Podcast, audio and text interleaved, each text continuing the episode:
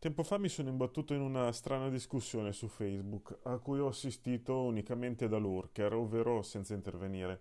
In realtà non è poi così strana perché discussioni del genere stanno oramai proliferando da diversi anni sul, um, sul famoso social dal colore blu, da cui molti stanno fuggendo. Questo status era di una scrittrice italiana piuttosto seguita e ha ricevuto diversi commenti dai suoi followers, molti dei quali immagino siano anche suoi lettori. Uno in particolare però mi ha colpito perché al di là delle battute ironiche che rispondevano al sarcasmo o che accompagnavano il sarcasmo dell'autrice ce n'era uno piuttosto polemico. Lo cito a spanne. Questo commento dice: Ti seguo da tempo e ti trovo un'autrice straordinaria. Da poche settimane ti ho aggiunta anche su Facebook e devo ammettere che mi sono pentita. Ho scoperto una persona grezza, sgarbata e aggressiva. Sei diversa da come ti immaginavo leggendo i tuoi romanzi e i tuoi racconti. Resta immutata la stima per le tue capacità e il tuo valore da scrittrice. Tutto il resto, invece, mi lascia molto perplessa. Dunque, è una citazione quasi testuale, ho cambiato qualche parola giusto per mimetizzare un po' questa citazione, per non rendere i protagonisti identificabili, perché mettere i nomi mi interessa molto relativamente.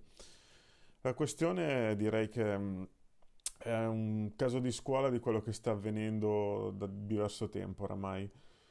Con il radicarsi dei social network come strumento di promozione, di autopromozione, scrittori e altri artisti, cantanti, registi, attori e chi più ne ha più ne metta, si sta mettendo sempre più spesso a nudo davanti a questi social, condividendo pensieri, quotidianità, idee, molto al di là, trascendendo molto la loro arte, le loro, le loro produzioni, i loro contenuti. Questo li rende al contempo molto umani, ma anche troppo umani. Dico troppo umani perché in questo modo, in questa sovraesposizione, ogni loro difetto viene messo a nudo, spesso con imprudente spericolatezza quindi se una persona tende all'ira, al sarcasmo, al linguaggio volgare, a volte al sessismo, se pratica discutibili vizi, se frequenta compagnie pericolose, chi più ne ha più ne metta, spesso tutto viene messo in bella mostra a disposizione di tutti. Questo avviene su Facebook, ultimamente molto spesso su Instagram e non raramente anche su Twitter e non dimentichiamo YouTube dove il narcisismo ha un, peso rilevante per chiunque si promuova su questo canale. Quindi uno scrittore, un artista fa esattamente ciò che fanno varie miliardi di persone iscritte ai social, praticamente tutte, con la piccola differenza che un artista in questo modo mischia il privato col lavoro Certo, per molti è una strategia voluta, si dice che seguono un loro, coltivano, seguono il loro branding e lo vendono, quindi vendono loro stessi come come personaggi e la loro arte.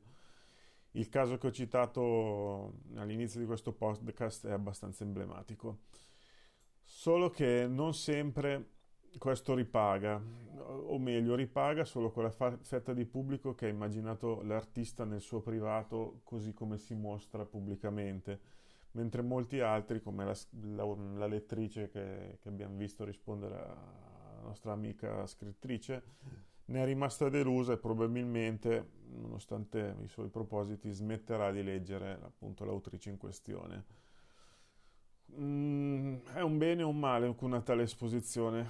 Secondo me è soprattutto un male, un male perché se è giusto e può essere simpatico condividere eh, il processo creativo quotidiano, gli interessi positivi di un artista, esporre proprio tutto rischia di azzerare innanzitutto le distanze tra l'artista e il pubblico e questo è un danno perché il pubblico si crede man mano di poter dominare l'artista, di imporre le sue idee, in quanto si crede suo amico, e spesso non è così, perché non è, la, non è il lettore, non è l'ascoltatore, non è lo spettatore che deve decidere la, la, vena artistica, le scelte artistiche dei suoi idoli, ma purtroppo vediamo che sempre più spesso ultimamente ciò avviene, ovvero eh, molti prodotti vengono fatti per eh, solleticare quello che vogliono i fan, quello che chiedono i fan spudoratamente sui social network e solitamente questo non, non porta a, a nulla di buono a livello di contenuti.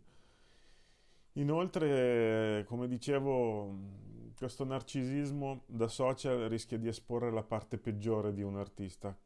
È giusto che, avendo a disposizione degli spazi autogestiti, espo- un artista, uno scrittore nel nostro caso, esponga le sue idee, anche politiche, anzi è sacrosanto avere delle battaglie da portare avanti, delle cause da, da portare avanti. Ma quando esse scadono nella cattiveria e spesso noi ci lasciamo tentare di far uscire la nostra parte peggiore sui social, questa si rivela un'arma a doppio taglio. I motivi li abbiamo già visti. Diciamo che uno scrittore potrebbe involontariamente dimostrare con solerzia e grande spontaneità di essere umanamente uno stronzo, permettetemi la parola, e ciò andrebbe a mettere in secondo piano il suo talento. E voi cosa preferireste se foste degli scrittori o dei cantanti?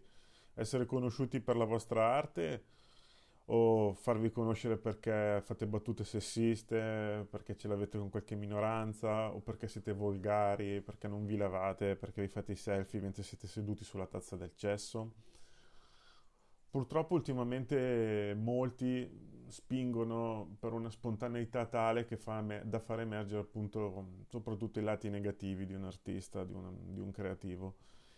E sì, ok, in alcuni casi paga, però chiediamoci che tipo di pubblico si può creare, uno che cerca sempre la provocazione o che senza cercarla mostra semplicemente i suoi difetti spacciandoli per simpatici, per ironici, per sarcastici. Sì, perché poi adesso sta passando questo messaggio che se sei stronzo, se sei volgare, sei anche figo e quindi ti vendi meglio, però è un messaggio di dubbio valore che non sempre vale.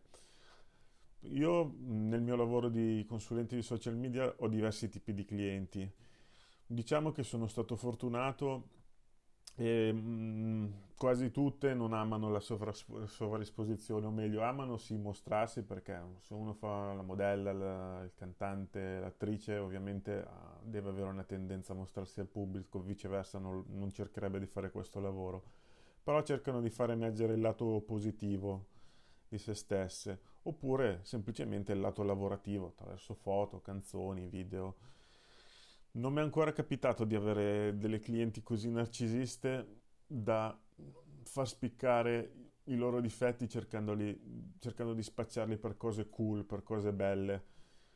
Capiterà probabilmente, ma io se dovessero toccare appunto a me come clienti cercherò di, di sconsigliargli di comportarsi così. Poi ognuno ovviamente segue le proprie strategie social, di cui però non devo necessariamente rendermi conto, complice. Quanto potrà reggere questo nuovo sistema basato su una sovraesposizione degli artisti? Secondo me sta già in parte esplode- esplodendo e implodendo, perché quando vendi più il personaggio che, che ciò che, che contenuti, che ciò che crea, la vita non sarà breve, non sarà, scusate, la vita non sarà lunga per questo artista, la vita artistica chiaramente, perché prima o poi sarà talmente mm, abituato a vendere se stesso e non ciò che fa che scadrà in errori marchiani e farà cose per cui la rete prima o poi ti punisce perché anche essere cattivi soprattutto se si marca molto su questo fatto e non lo sia spontaneamente, non paga sulla lunga, credetemi. Quindi il mio consiglio è quello che faccio io come autore, ancora prima che come consulente di social media, è cercare di essere me stesso e come dicevo in un altro podcast dei giorni scorsi, cercare di vendere qualcosa di positivo di me e non i miei difetti, che poi se poi emergono ogni tanto ci sta. in passato ero molto polemico sui social io stesso, adesso cerco di evitare e cerco di non seguire tutte le discussioni del momento solo per far cacciare. E sinceramente ancora prima che vendere meglio i miei libri mi sento meglio con me stesso. Per oggi è tutto, alla prossima puntata.